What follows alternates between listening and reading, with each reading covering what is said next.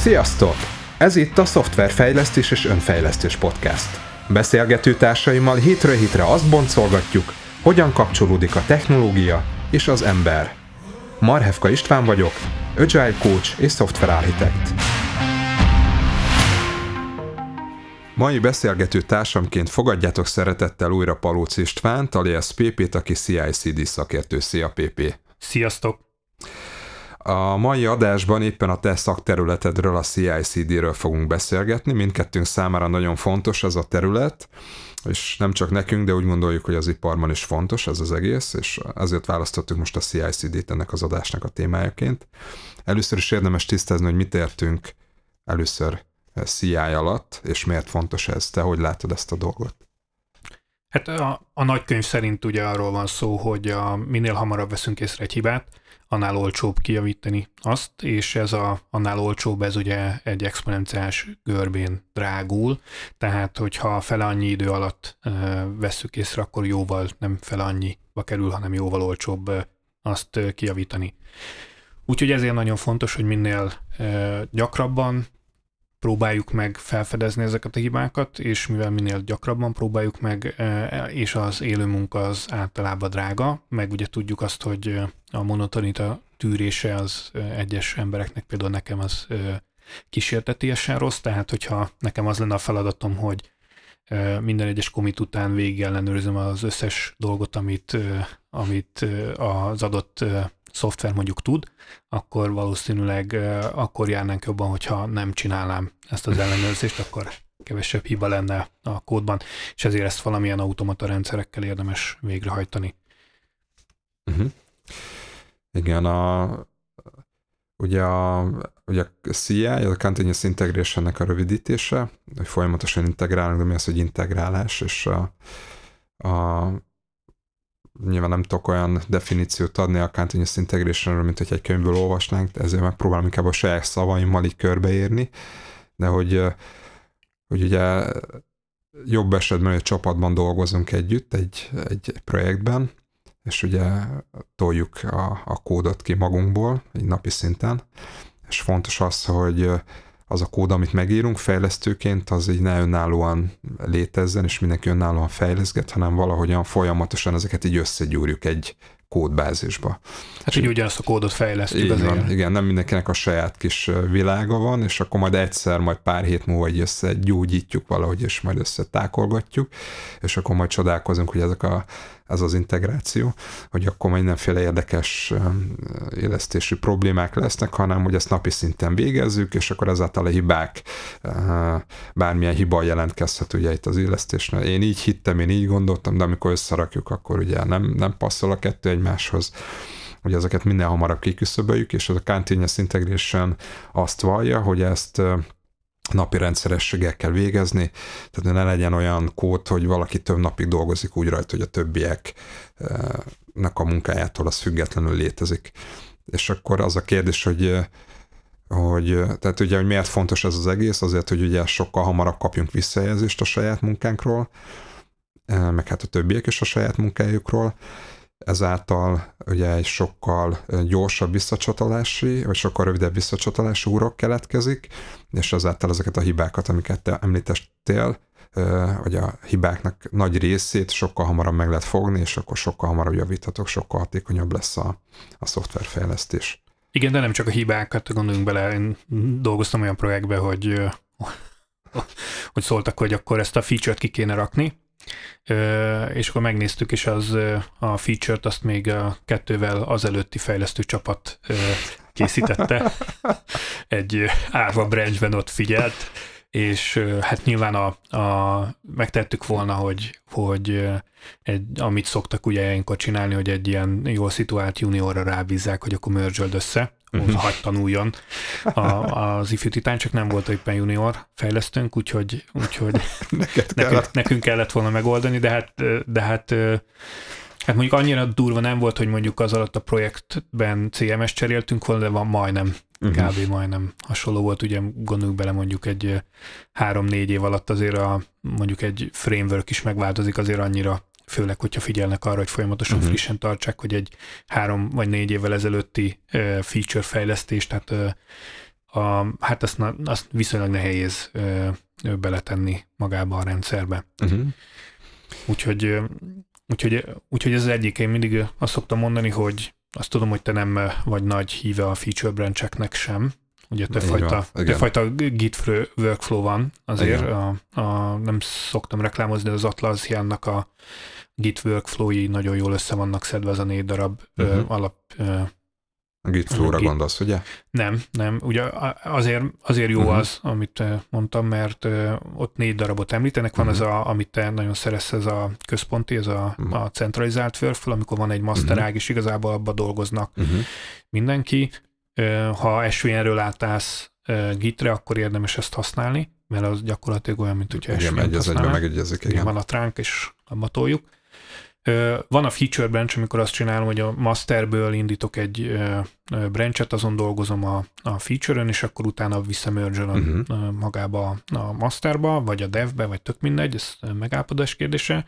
Van a GIF flow, ami egy nagyon szép, én azt gondolom, hogy hogy nagyon jól működik labor körülmények között, tehát hogy azt van nagyon-nagyon ki van találva, hogy itt, itt ilyen feature branch, olyan izé sketch commit-tal, hotfix uh-huh. izé, ugye ott a masterban nem is merge hanem sketch commit-tal teszik be a, egybe a dolgokat, tehát hogy, hogy tényleg az egy nagyon, nagyon jól átlátható struktúra ilyen szempontból. Nem tudom, hogy a belefektetett effort az megéri ezt. Uh-huh. Biztos, hogy én azt gondolom, hogy biztos, hogy van olyan szoftverfejlesztési projekt, ahol ez, ez oké okay, és jó. Uh-huh. Én azt mondom, hogy én tipikusan nem ilyenbe dolgozom. És akkor uh-huh. van a harmadik workflow, és akkor nem fogunk nagyon sokat Ez már nem a negyedik? De a negyedik. Aha. Ez volt figyellek, a harmadik. Okay, okay, jó, hát teszteltem, mert, mert homályosodott a szemed, és azért gondoltam, hogy megnézzük, hogy... Üveges tekintet. Igen, igen, igen, hogy, hogy oké. Okay. Tehát a negyedik pedig az, amit ilyen open source projektbe szoktak használni, ez a, a GitHubon a, a pull request, a GitLabban uh-huh. meg a merge request, amikor azt csináljuk, hogy van egy repónk, és igazából azt engedjük meg, hogy valaki azt lemásolja, abba fejleszt, és akkor utána létrehoz egy ilyen kérés, hogy mergeljük be az ottani változtatásokat. Ugye ez azért jó, mert az eredeti repóhoz nem, nem tud hozzáférni, nem tud bele komitolni, nem tud beletenni semmilyen kódot, mégis bele tud, ugye, mert azt mondja, hozzá létrehoz egy ilyen merge vagy pull requestet, és akkor, hogyha megnyomja a gombot a maintainer, akkor ugye bekerül a, a változtatása. És akkor itt is most ugye ez az a pillanat, ahol végre leelebbentetjük a fájtlat, hogy az open source az nem azt jelenti, hogy, hogy bárki beleír is magába a szoftverbe, attól, hogy bárki beleírhat.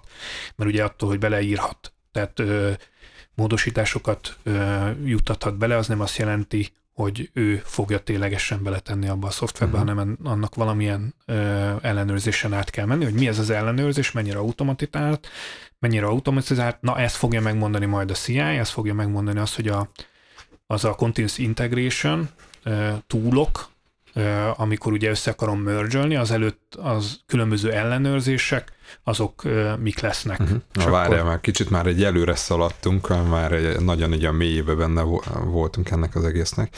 Tehát ugye onnan indultunk, hogy ez a continuous integration az, hogy egy, valahogy összedolgozza ugye a csapat, a fejlesztői csapat igen, a kódját, igen. ugye a definíció szerint ez egy napi összedolgozást jelent, és Uh, és most, hogy mondod, eszembe is jutott, hogy onnan indultunk, hogy te nem szereted az ilyen workflow-kat, és akkor el. Igen, de most nem akarom annyira, mert uh, még először így az alapokat lehet, hogy érdemes így tisztában tenni, aztán ezeket a finomságokat. Már én nagyon fontosnak tartom, de uh, mindegy, tehát sok helyen azért nem, nem csinálnak continuous integration és azért próbálom először uh, egy kicsit úgy népszerűsíteni ezt a, ezt a témát, hogy kicsit előre mozdítsuk, ne egyből így a finomságokkal kezdjük, és a Egyébként az jó volt, amit tetszett, amit az előbb mondta, hogy nem csak a hibáknak kiköszöbölésére szolgál az egész, hanem ez a gyors visszacsatolási hurok, hurok lehetővé teszi azt, és hogy a világ többi részével is integráljuk. Most ezt direkt így mondtam, tehát hogy mondtad, hogy lehet, hogy már az a keretrendszer,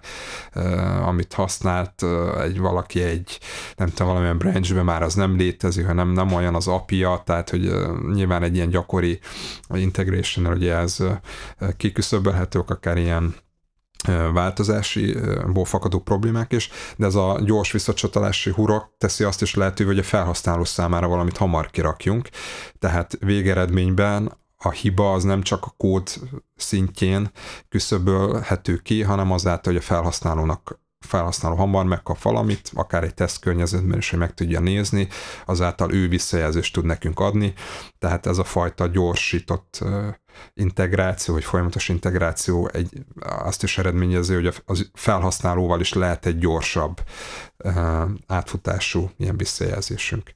Ez csak egy távlat, ugye Continuous Integration-nál ugye technikailag dolgozunk, tehát ez a fejlesztők szintjén létezik, csak ilyen távlatokat tud kinyitni. Igen, azt nagyon fontos megjegyezni, ezek a távlatokat a, ez az eszköz ö, ö, ki tudja nyitni, de azért az olyan szoftver kell, hogy folyamatosan lehessen Igen. nézni. Igen. És ugye az nem, az megint visszatérünk oda, hogyha úgy tervezzük a szoftverünket, hogy megcsináljuk ezt az adatbázist, vagy a backendet, aztán ö, letesszük a frontend alapokat, majd valamikor a frontendet, akkor ö, hát felhasználó legyen a talpán, aki tudja értékelni, amikor a, a kis ö, ö, REST hívásokat mutogatjuk neki. Látod? Látod? Látod? Aha, aha, látom.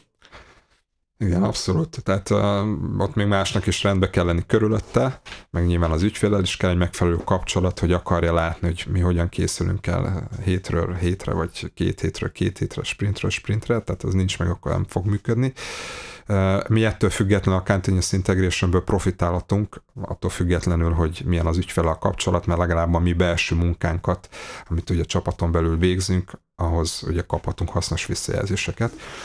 És, na, és akkor itt jön az első kérdés, hogy hogyan, műk, hogyan lehet egy ilyen CI-t felépíteni, hogy ez, ez hogyan működik a gyakorlatban. Mert ugye az rendben, hogy összerakjuk a kódunkat, de hát hogyan, mi fogja azt garantálni, hogy az összerakott kód, az összeintegrált kód is jól működik. Akkor minden egyes merge-nél újra teszteljük a szoftvert kézzel, vagy, vagy hogy, hogy megy ez a folyamat? Hát én azt mondom, hogy minden egyes módosítás után uh, újra kell tesztelni.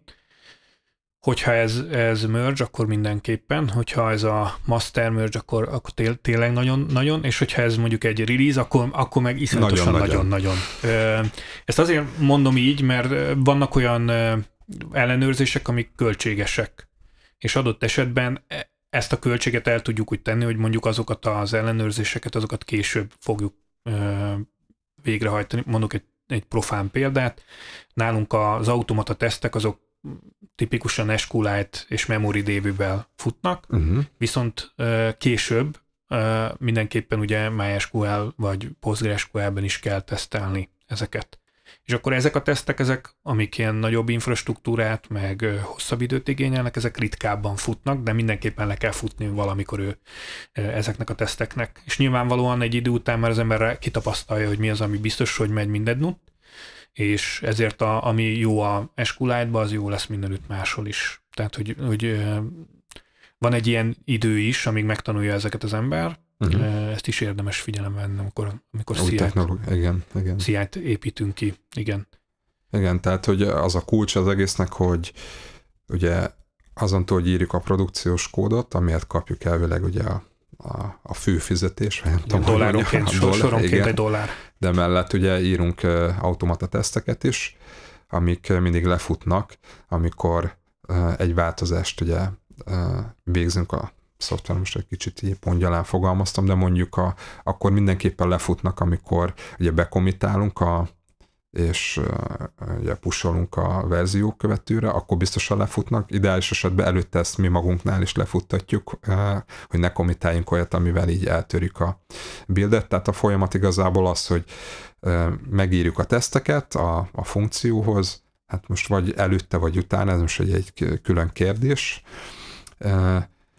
Megírjuk ugye a produkciós kódot is, magunknál ezt az egészet lefuttatjuk a teszteket, és mondjuk lehet, hogy ki is próbáljuk még a felhasználó felületen is, amit csináltunk, és akkor ideálisan ugye ezt komitáljuk be, és akkor van egy CI eszköz, Kánt, és, és akkor, akkor neked átadom, mert látom, nagyon szeretnéd mondani. Igen, igen mert ez, ez iszonyatosan ijesztően hangzik, mert abban a pillanatban, hogy azt mondod, hogy hogy continuous integration, akkor kellenek automata tesztek, akkor a, az, az, az egy ilyen nehézség. Azért nehézség, hogy nagyon sokan legacy alkalmazással dolgoznak, uh-huh főleg, hogyha CI sincs, akkor valószínűleg automata tesztek sincsenek, mert miért lennének.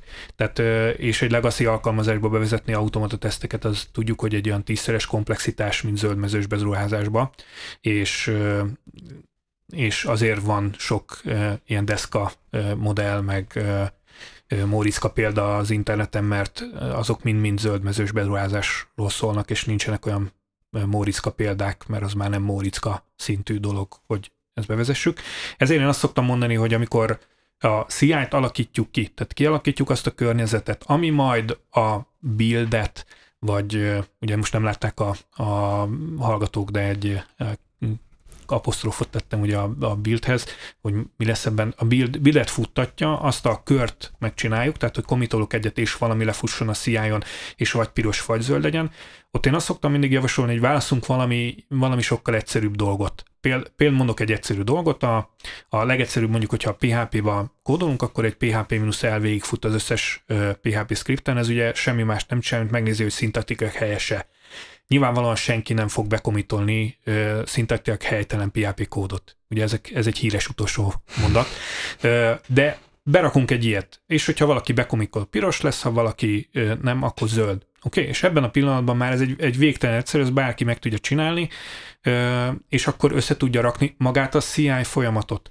Magát azt, hogy jön egy commit, ugye összerakja azt a CI-t, amit kell, hogy Jenkins, vagy GitLab CI, vagy vagy a GitHub Action, vagy a, a Bitbucket CI, vagy és TeamCity, vagy Team Bamboo.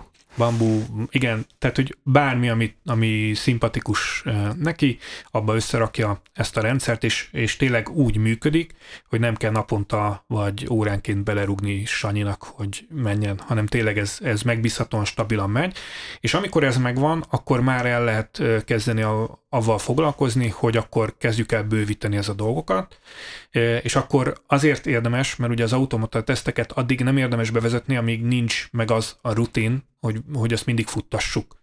És ezt a rutint már meg is csináltuk, hisz lesz egy CI szerverünk, ami folyamatosan futtatja ezt a dolgot. Úgyhogy, úgyhogy én azt szoktam mondani, hogy, hogy az első körben egy ilyen minimált, uh-huh. vagy hogyha van olyan túlunk, ami ilyen szoftver minőség, statikus kódelemzés, ami kiírja azt, hogy, hogy hány osztályunk van, hány sorunk, tehát ilyeneket, és akkor azt úgy megjelenít egy grafikonon például, ami hát nem, nem olyan sok, nem olyan sok dolog, de, de például ott már volt olyan projekt, ahol csak betettem, a, betettem egy ilyen uh, coding standard mhm. ellenőrzést, uh-huh. és akkor három hónapig az egyik kollega az így, így azon dolgozott, hogy a, a 3500-ról levigye nullára ezeket a hibákat, és amikor ez megvolt, akkor, akkor tök boldog volt, és akkor itt térnék vissza arra, hogy nem, nem feltétlenül, ugye te mondtad, hogy lehet, hogy nem is a CI veszi ezt észre, hanem én helyben lefutatom a teszteket, sőt, van még egy lépés, amikor mondjuk a szerkesztő programod már úgy van Így beállítva, van. hogy már, már a, eleve az a kód, amit beleírsz, az a coding standardhez nagyon közel áll, és hogyha mégsem, akkor azt pirossal áhúzza, tehát Mint gyakorlatilag... lenne, fordításiba lenne. Így van, így van, tehát gyakorlatilag már a szerkesztés során sem nagyon tudsz ö, olyan kódot előállítani, és a, igazából a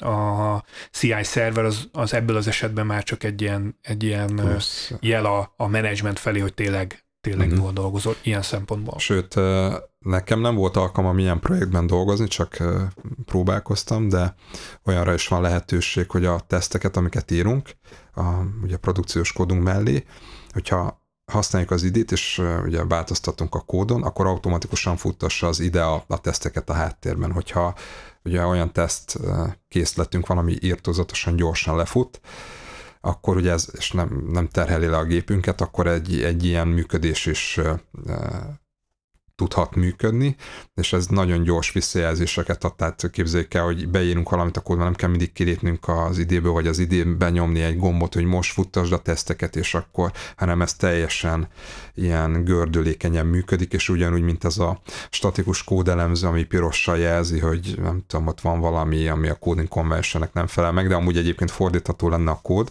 ugyanígy a tesztek is képesek jelezni, hogy figyelj, itt van egy elszállt teszt, mert most éppen beírtál egy sort a kódba, és akkor hoppá, akkor meg tudod nézni, hogy most azzal a tesztel van esetleg a gond, valószínűleg nem, hanem valamit te olyat írtál be, ami nem jó. Tehát, hogy ilyen extremitásig el lehet vinni ezt, a, ezt az azonnali visszajelzést. Én ezt nem tapasztaltam még éles projektben, mert nem, nem, nem volt olyan csapat, olyan projekt, ahol olyan technológiákat, olyan ilyenfajta fegyelmet el tudtunk volna érni, de van, aki például így tolja, és nagyon perverz módon viszi le például a, az alkalmazás startup idejét nullához közelére, tehát hogy ne az legyen, hogy mire elindul az alkalmazás feláll, és akkor eltelik fél perc, meg tíz másodperc, hanem tényleg a töredék idő alatt.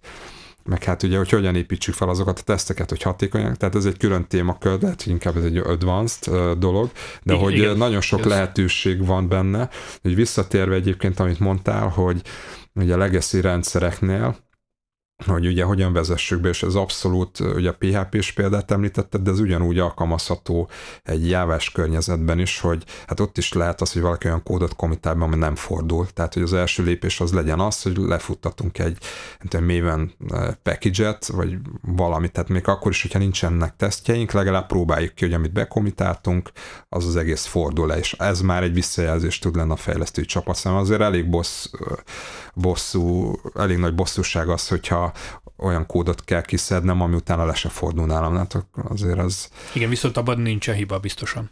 Mert ugye Igen. nem tud futni. De... Csak fordítás hiba. Igen. Igen, de azt nem fogjuk kérni. Igen, igen. Tehát abban egy szementeké hiba sem felfedezhető, mondjuk így inkább, vagy csak szintaktikai hibák.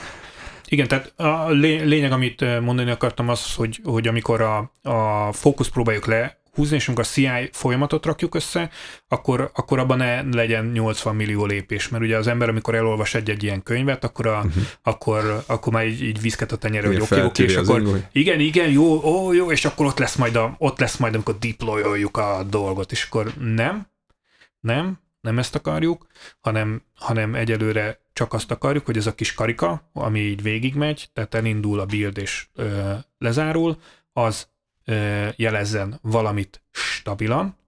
Így van. Százszázalékosan, ugye a, a százoli-tól átvedve szuper zöld legyen az a zöld, tehát az akkor is zöld legyen, hogyha ha próbálok valami konformat, amikor nem milyen, tehát hogy amikor szörnyű jégeső jön hirtelen májusba, akkor is, akkor is lefusson, ha nincs áram, akkor is lefusson, tehát hogy az, az mindig lefusson és zöld legyen, ha a zöld, viszont hogyha gond van, akkor az jelezzen, hogy, hogy piros van.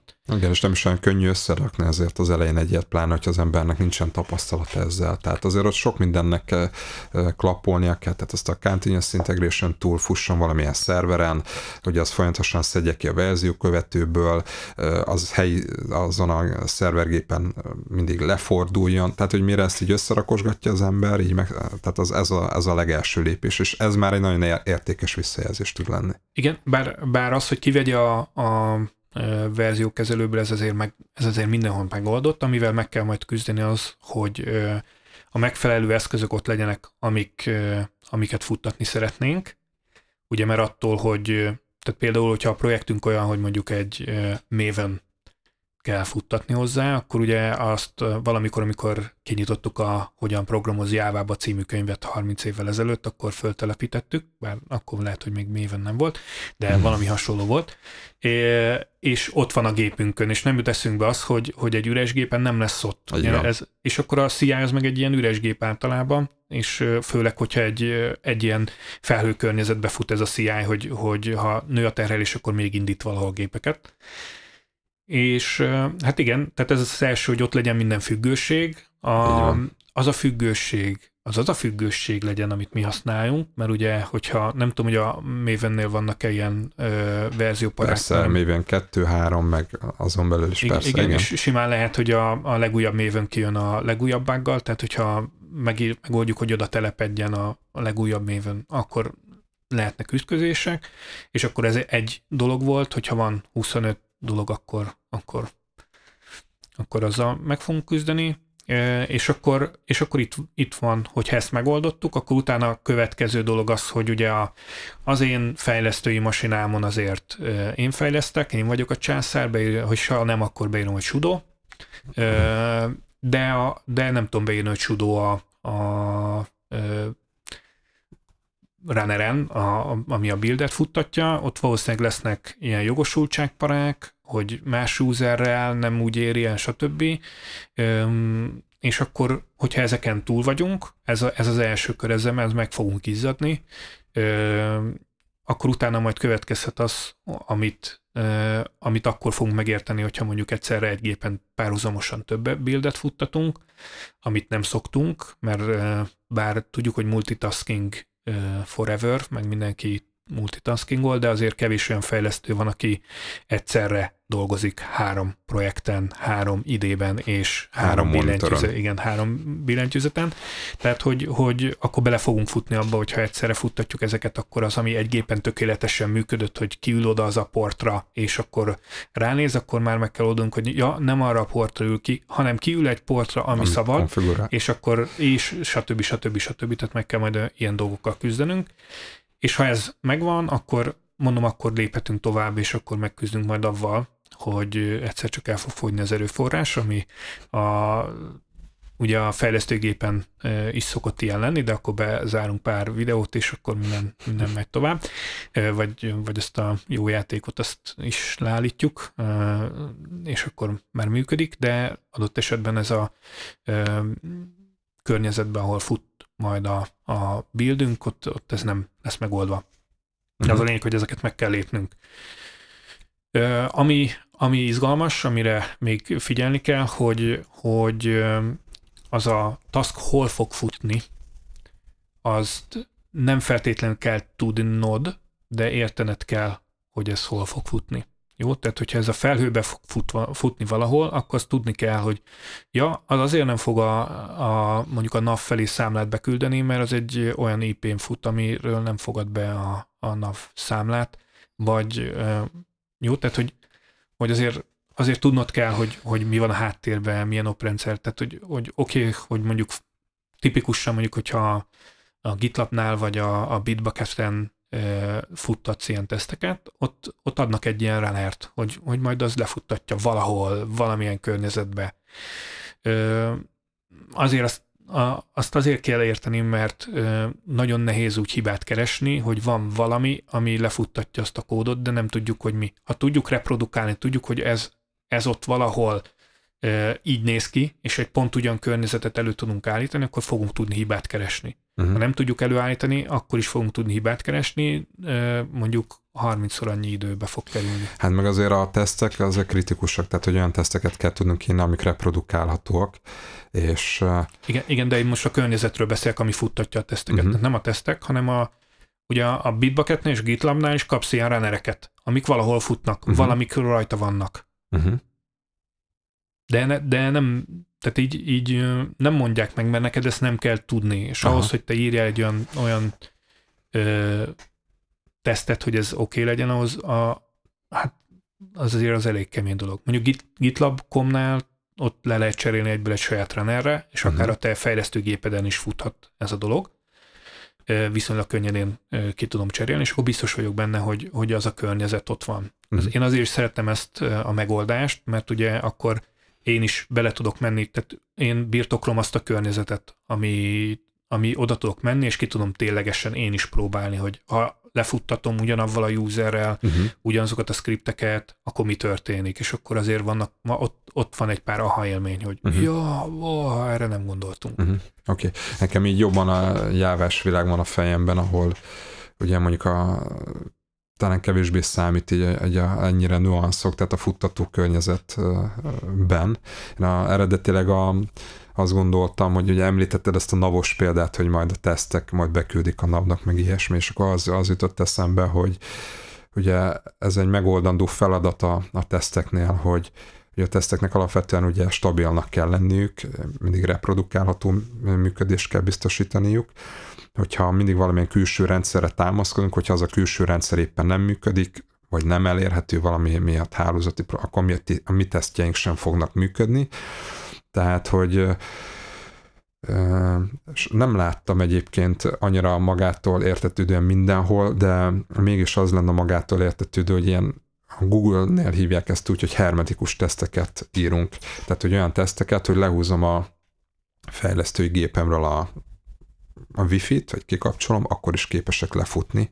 Tehát, hogy ott helyben megvan minden, hogy azok a tesztek lefuthassanak, még akkor is, hogyha az én kódom egy külső rendszert akarna hívni, kell, hogy legyen valami, az én gépemen, vagy esetleg a teszt környezet részeként, vagy tesztkódom részeként, ami azt a rendszert, azt az eredeti rendszert helyettesíti, és akkor így tulajdonképpen mindegy, hogy hol vannak a tesztek, meg hol futnak, nem, nem lesznek kitéve ezeknek a, ezeknek a külső rendszereknek. De ugye ez megint egy olyan lépés ebben az egész CI bevezetésében, ami egyébként nagyon költséges és fájdalmas tud lenni utólag, hogy ezeket berakosgatjuk, ezeket sokkal egyszerűbb, hogyha már eleve írjuk a kódot, és erre felkészülünk, az egy, ez egy elég, még ott is egy jelentős egyébként rákészülés, de utána sokkal könnyebb ezt fenntartani, mint utólag uh, belerakni ilyen dolgokat. Tehát rendszerint az szokott lenni, amikor egy utólag próbál valaki ugye egy kódot így mondjuk így CI-osítani, hogy ezek a külső rendszerekre való hivatkozások benne maradnak, és amikor futtatja a tesztet mondjuk egy Jenkins, akkor az az én kódom, amit megírtam, az a teszt, ami végül a produkciós kódon keresztül valamilyen külső rendszert fog hívni, lehet, hogy egy tesztrendszert valami, nem tudom, vagy lehet, hogy éppen valamilyen külső éles rendszer, de valamilyen más rendszert, és nagyon sokszor ez benne marad a, a kódban egyébként, és így futnak a tesztek. Ennek az lesz az ára igazából, hogy működnek a tesztek, de elég sokszor vagy előfordult az, hogy instabilak lesznek, tehát valami miatt elszáll az a hálózati hívás, timeout, network timeout, vagy éppen nem megy az a rendszer, vagy nem tudom, leterhet, vagy ott éppen egy új verziót hoztak létre, nem tudom, abból az apiból, és akkor nekünk fel kell készülnünk rá, ilyen is előfordulhat. Tehát instabilá válnak a tesztek, és én azt vettem észre, hogy ennek az egész CI-nak csak akkor van értelme, hogyha képesek vagyunk stabilan tartani a teszteket, amit egyébként ugye az elején már mondtál, hogy csak annak kapcsán, hogy stabilan mindig fordítható legyen a kód, de ezt a stabilitást a későbbiekben is fenn kell tartanunk, ahogy így adjuk hozzá a teszteket, mert ha beáll az az állapot, hogy ilyen fléki tesztjeink lennek, így hívják ezeket a billegő teszteket, hogy egyszer piros, egyszer zöld, akkor egy idő után a, a fejlesztő csapat hozzászokik ahhoz, hogy hát igen, vannak ilyen tesztjeink, hogy nem tudom, az idő egy harmadában, vagy a futtatások egy harmadában, egy negyedében elszállnak, és akkor nem kezdik nézni minden egyes alkalommal, hogy miért tört el a build, és akkor ez a meleg ágya annak, hogy bekerüljenek tényleges bugok, amik szintén ugye eltörnék a buildet, és csak későn fogjuk észrevenni, hogy hát hoppá, már túl sok ideje piros a buildja, hát nem is azért piros, mert ott az a flékit ez billeget, hanem beleraktunk egy hibát. Ezért fontos az, hogy nagyon fegyelmezetten, stabilan tartsuk ezeket a teszteket, és ez ennek mindig prioritásnak kell különben a fejlesztői csapaton belül nem lesz meg a bizalom ez iránt, a rendszer iránt, és azért gyakorlatban elég gyakran láttam azt, hogy mondjuk egy csapaton belül is, hogy lehet, hogy van egy-két ember, aki sokkal elkötelezettebb a CI irányába, valaki meg nem. És akkor ugye azt szeretnénk, mondjuk azok, akik elkötelezettebbek vagyunk, hogy a többiek is lássák a hasznát, és nem jó élmény az, hogyha ilyenbe belefutunk, hogy instabilak a tesztek, mert akkor tulajdonképpen nem hozza azt az értéket ez az egész CI folyamat, mint amit tőle elvárunk, és végül a csapat a többi része meg nem fogja támogatni, azt mondja, nem is működik, meg el, de elszáll, nem tudom használni. Igen, szerintem erről le, legutóbb beszéltünk, és én továbbra is azt mondom, hogy az, hogy mert én azért vagyok egy kicsit megengedőbb, mert én azt látom, hogy egy zöldmezős beruházásban ezeket az irányelveket kőkeményen lehet tartani. Egy legacy rendszerben viszont nem fogod tudni hmm. ezeket tartani, tehát ott, ott marad ilyen benne valahol a kódba, amit nem tudsz megoldani máshogy, mint hogy a külső rendszer függősége vagy.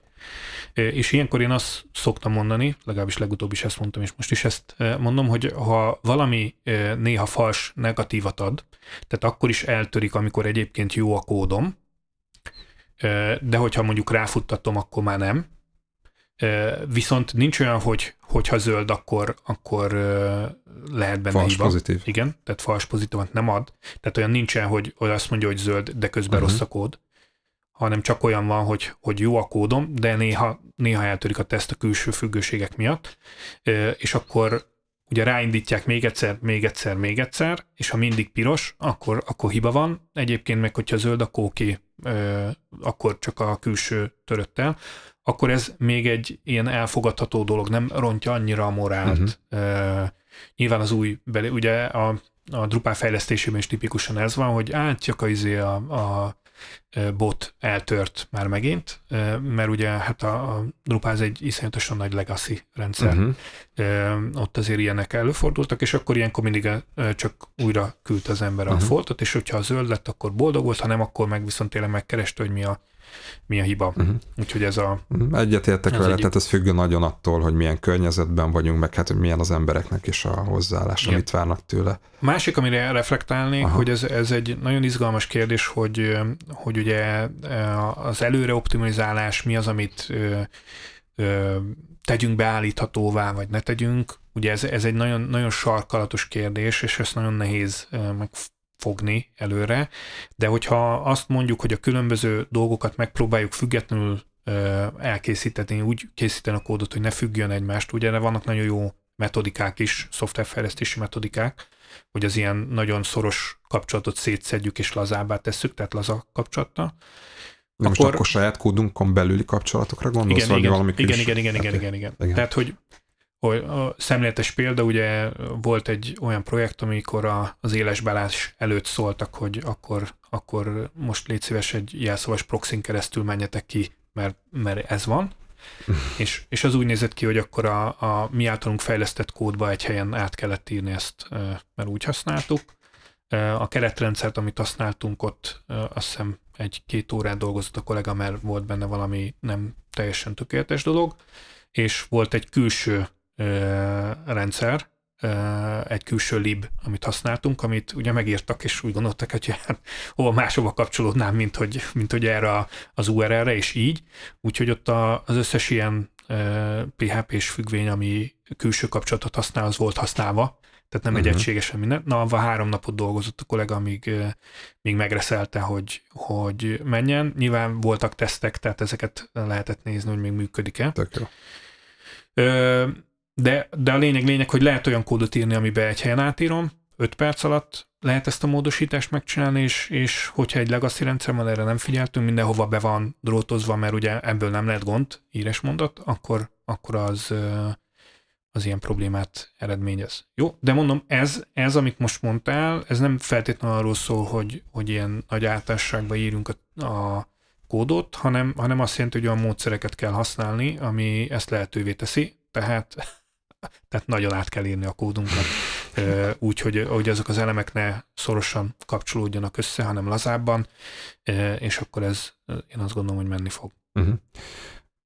Tehát a legacy rendszereknél abszolút úgy gondolom én is, amit egyébként te is mondtál, hogy meg kell találni, hogy ennek, tehát hogy mennyire éri meg ebbe belemenni, mert tehát azért ahhoz, hogy jól tesztelhető legyen egy rendszer, mármint így ugye ilyen belső tesztekkel, az ezt eleve úgy kell felépíteni. Tehát az biz, majdnem biztosra vehetjük, hogy nem lesz lehetőségünk arra, hogy egy fél éve fejlesztett rendszert, vagy egy éve fejlesztett rendszert teljesen újra kezdjünk az elejétől, meg körülbelül ezt jelenti egy ilyen, ja, persze, tehát hogy valamilyen tehát valamilyen észszerű módon tudjuk csak bevezetni, tudunk bevezetni egy ilyen CI-t. Egyébként a, eszembe jutott egy régebbi projekt, ahol az volt a cél egyébként, hogy a, hát a, ez egy termékfejlesztés volt, ami már több éve zajlott, minden évben újabb funkciókkal bővült a nagyvállalati szoftver, és ugye az elején nagyon fontos volt az, hogy a, bekerülne ez az ügyfélhez, és akkor nagyon hajtották a feature-eket, bizonyítani akartak,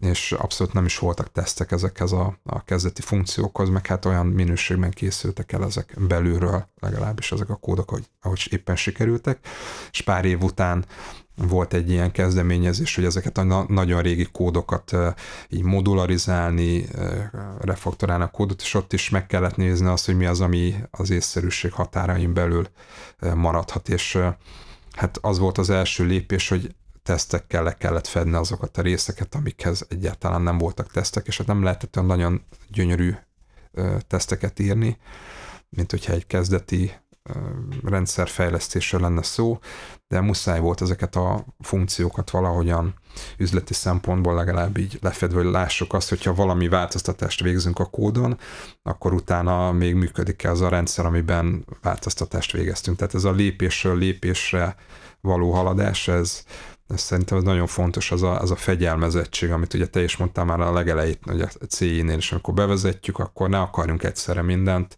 legyen csak annyi, hogy lefordult mondjuk. Tehát ugye ez szerintem bárhol, bármilyen stádiumban van egy projekt, ez, ez egy megszívlelendő dolog, főleg akkor, amikor még bejön a CD is a, a képben, képbe, tehát ugye ami meg abban különbözik, hogy nem csak ugye visszajelzést kérünk, hogy, hogy, még, hogy még a kód épségben vagy, van vagy nem, hanem hogy ugye olyan állapotban van a kód mindig elvileg, hogy uh, deployálható, nem jelenti azt, hogy minden egyes commit után deployálunk is valójában, de elvileg arra törekszünk, hogy minden változtatás után release a kód, ezt jelenti a continuous delivery, és ugye ebbe az irányba megyünk, hogy gomnyomással lehessen mondjuk uh, deployálni a szoftvert, ahhoz meg még több mindent kell mögé rakni, mint egy CI-ján, ott meg még jobban benne van az, hogy így fegyelmezetten haladjunk, mert ezt a végtelenségig lehet ugye finomítani és pörgetni és hatékonyá tenni, csak éppen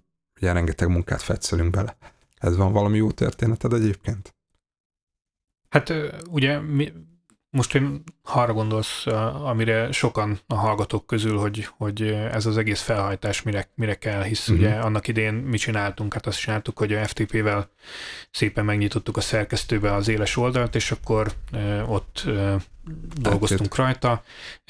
Frissítettünk egyet. Igen, egyből volt visszajelzés, nem csak, tehát minden egyből történt. Tehát, hogy ezt a sebességet, ezt most mi megpróbálják letolni, de hát, de hát az, az mennyivel jobb volt. Ugye egy kicsit más minőségi szoftvereket állítottunk akkor elő, természetesen, úgyhogy, úgyhogy ezért egyébként magát a, a CD bevezetésénél is érdemes arra figyelni, hogy mondjuk ha, ha ilyen szoftvert akarunk készíteni, akkor annak is megvannak azok a, az ismérvei, amit, amit nagyon szépen összefoglaltak, azt hiszem már vagy tíz éve a, a 12 faktor app leírásában, úgyhogy ezt érdemes végignézni, arról én is tartottam talán egy-két előadást is. Arra gondolsz, hogy konfigurálhatóvá tegyük például a kódunkat?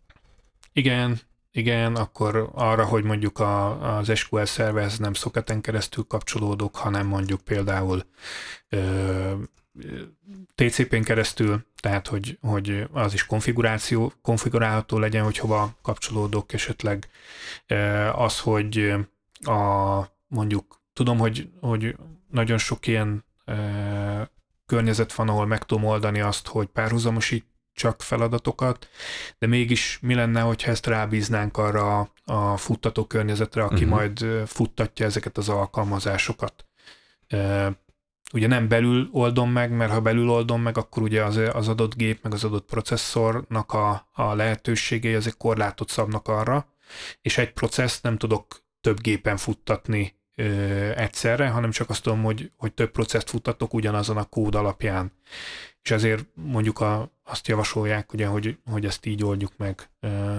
De ha gondolod, végigmentünk a 12 faktorokon, de a, az, talán egy következő adásban. Talán egy következő adásban, de mindegy szóval megvannak azok a, azok a dolgok, hogy hogy hogyan oldjuk meg ezeket a, a, a kihívásokat, és hogyha azokat ott megoldjuk, akkor nagy valószínűséggel könnyedebben fogjuk uh-huh. megoldani ezeket a dolgokat, hogy continuous delivery legyen, de mondjuk egy, egy rolling update, ami ugye azt jelenti, hogy van mondjuk 100 példányunk, és akkor szépen egyesével cserélgetjük le őket, és ha valami gond van, akkor valamelyiknél akkor visszaállunk. Vagy ugye van a blue-green deployment, amikor, uh-huh. amikor azt mondjuk, hogy, hogy bizonyos felhasználó csoportoknak kitesszük az alkalmazást, és hogyha náluk oké, okay, akkor tesszük ki a többieknél, tehát egyszer két verzió van kin. Azért ehhez megfelelő alkalmazás is kell. Tehát mondjuk egy akármelyik szoftvert vegyük elő, mit tudom én, egy PHP nyúk, az nem fogja ezt megoldani. Jó, vagy, vagy mondjuk, mondjuk egy bármilyen számlázó programot mondhatnék, az nem biztos, hogy ezt fogja tudni. Azért nem akarok mondani, mert sose próbáltam ilyet, és, és nem akarok belenyúlni, hogy... Hát egyébként ez a Blue-Green deployment tök jó dolog, de tényleg sok dolog kell ahhoz, hogy ez, ezt lehessen alkalmazni. Az első például az, hogy használják a rendszerünket. Tehát, hogyha mondjuk a, nem tudom, naponta egy-két kérés érkezik, azért elég sokáig tart így megállapítani azt, hogy most az új kirakott verzió most jó vagy nem jó. Tehát azoknál... Vagy fals lesz a, igen, az eredmény. Igen. Jó ez, jó ez, jó.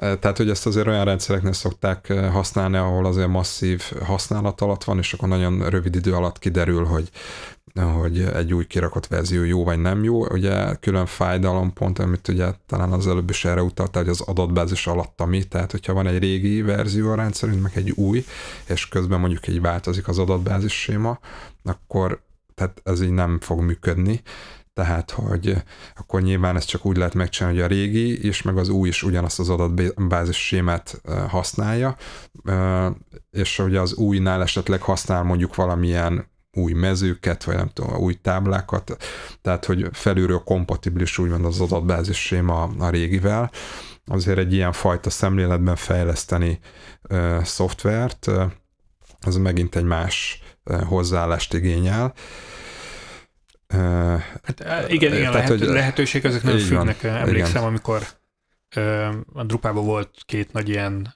field megoldás, az egyik az a FlexiField volt, másik a CCK, a, Flexi, a Flexifield azt, csinálta, a FlexiField azt csinálta, hogy volt egy darab blob mező, és abba egy szérializált változottáról, és CCK meg azt csinálta, hogy rendesen normalizált adatbázisnak uh-huh. létrehozta táblákat, meg minden. És akkor fölmet a kérdés, hogy akkor lehet-e írni egy olyan kódot, ami az egyikből a másikba átkonvertálja a dolgokat, és akkor így, így hát sok lelkes mondta, lelkes részve mondta, hogy persze, persze, és akkor CX mondta, hogy nem, nem lehet ilyet írni, és akkor kiderült, hogy hát ugye arról, arról beszél, arról az oldalról, ahol bevezették a FlexiFieldet, most már van tízezer nód, nem tudom hány millió felhasználó, és ugye ahhoz, hogy ez a, lefusson ez az átalakításhoz, le kellene állítani uh-huh, mondjuk egy van. fél napra az egészet, és azért nem lehet megcsinálni, mert nem állhat fél napig ez a így van. az alkalmazás. Így van. Így van. Hát azért ezt vessük össze a mai, a mai üzleti alkalmazás fejlesztéssel, ugye tipikusan az szokott lenni, hogy van egy új verzió, na most akkor ezt hétvégén telepítjük, mindenki leáll, jó előre értesítjük erről a felhasználókat, és mondjuk, hogyha olyan a rendszer, valahogy kirakják az új verziót, és akkor adatbázist migrálnak, nem tudom, tesztelgetik, és akkor mondjuk hétfőtől. Tehát ahhoz képest egy ilyen fajta deployment folyamat egy teljesen másfajta gondolkozást kíván. Tehát amit mondtál, hogy a könyvben elolvastuk, hogy ez mennyire frankó, és persze elsőre el se tudjuk képzelni, hogy hogyan. Tehát nem véletlen nem tudjuk elképzelni, mert tehát teljesen más megközelítéseket kíván, meg nem is mindenfajta alkalmazáshoz jó. Igen, én azt szoktam mondani, hogy ha egy ilyennel próbálkozik egy cég valamilyen általános, akkor érdemes keresni egy olyan alkalmazást, ami nem túl nagy, és, és ami a nehéz, hogy sokan használják, de nem nagyon fájdalmas, hogyha megáll. Tehát, hogy sűrű használják, de hogyha nem megy, akkor jó nem megy. Mit tudom én, egy, egy ö, ö, céges chat, vagy bár uh-huh. lehet, hogy akkor az, nem tudom, tehát lehet, hogy akkor van izé hatalmas tehát minden esetre tehát olyat kell, amit gyakran használnak, de nem olyan fájdalmas. Hogyha tudunk ilyet találni, akkor avval érdemes elkezdeni kísérletezni, és utána rátérni a nagyobb falatokra, amik közül lehet, hogy meg fogjuk állapítani, hogy ezt a nagyobb falatot nem fogjuk tudni áttenni. Azt visszük tovább, mert, mert nem állhat három napig. Tehát hogy azért mondom, hogy, hogy más is más, mert nyilván egy banki szoftvernél nem feltétlenül, vagy egy vagy nézzük egy, egy orvosi ö, ö, élet fenntartó gépnél ezt nem fogod csinálni, hogy hát áll egy-két napot. Hát pedig ez történik.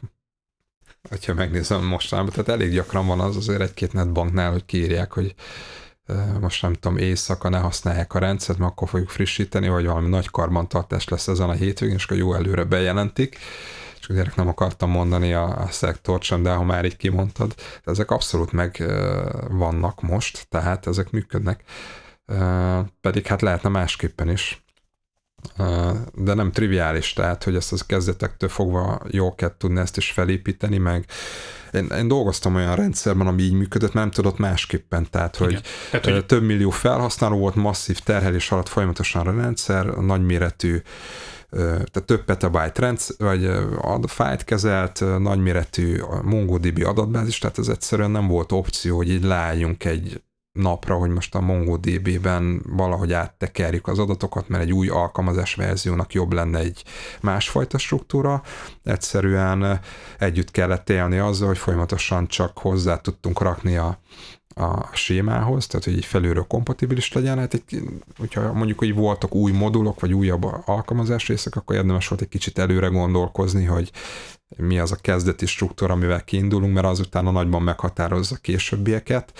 Tehát van egy ilyen kicsi előre gondolkozás, de meg lehet csinálni ezt a, és ott egyébként blue-green deployment volt, tehát meg lehet ezt csinálni, csak ez a másfajta szemléletet igényel, és a kezdetektől fogva is ehhez kell az üzletnek a támogatása is, meg olyan technológiák is kellenek, amik ezt jól támogatják. Tehát mondjuk egy Oracle DB, vagy nem tudom, egy olyan egy relációs adatbázis kező, amin egy új oszlopot hozzárakok egy, nem tudom, több tízmilliós táblához, és akkor addig leáll az egész, az úgy nem annyira oké. Okay. Tehát, hogy igen, de ez, egy, ez nagyon fontos dolog, amit most mondtál, hogy, hogy a menedzsment, az alkalmazás, a fejlesztők, a technológia alkalmas kell, hogy legyen erre. Együtt. Igen. Így van. Igen. És igen. ez nagyon fontos, hogy együtt, tehát, hogy, hogy kiképezhetjük a fejlesztő csapatot arra, hogy, hogy így csinálja, de ugye akkor csak olyan szomorú arcokat képzünk, mert rájönnek, hogy oké, okay, szuper, ez de ugye amit mondtál, hogy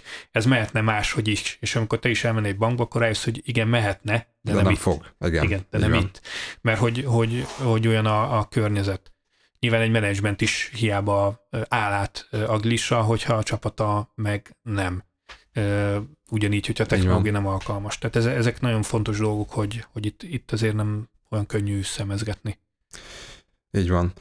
Hát időközben lejárt az adásidőnk, úgy gondoljuk ez egy nagyon érdekes téma egyébként, mind a kettőnknek szívügye, egy PP-vel, lehet, hogy majd később adásban folytatjuk, meg hát felhoztat a 12 Factor Apps-t, lehet, hogy erről is érdemes van beszélgetni, meglátjuk.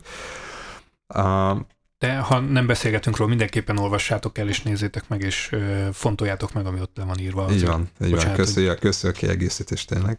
Reméljük hasznosnak találtátok a beszélgetést, és köszönöm szépen PP-nek, Paluc Istvánnak, CICD szakértőnek, hogy újra elfogadta a meghívást, és itt volt velünk. Ha tetszett az adás, ne felejtsétek el feliratkozni a YouTube csatornára és a podcastet. A YouTube-on kívül hallgathatjátok még Spotify-on, iTunes-on és Google Podcast-en is. Vigyázzatok magatokra, Sziasztok! Sziasztok!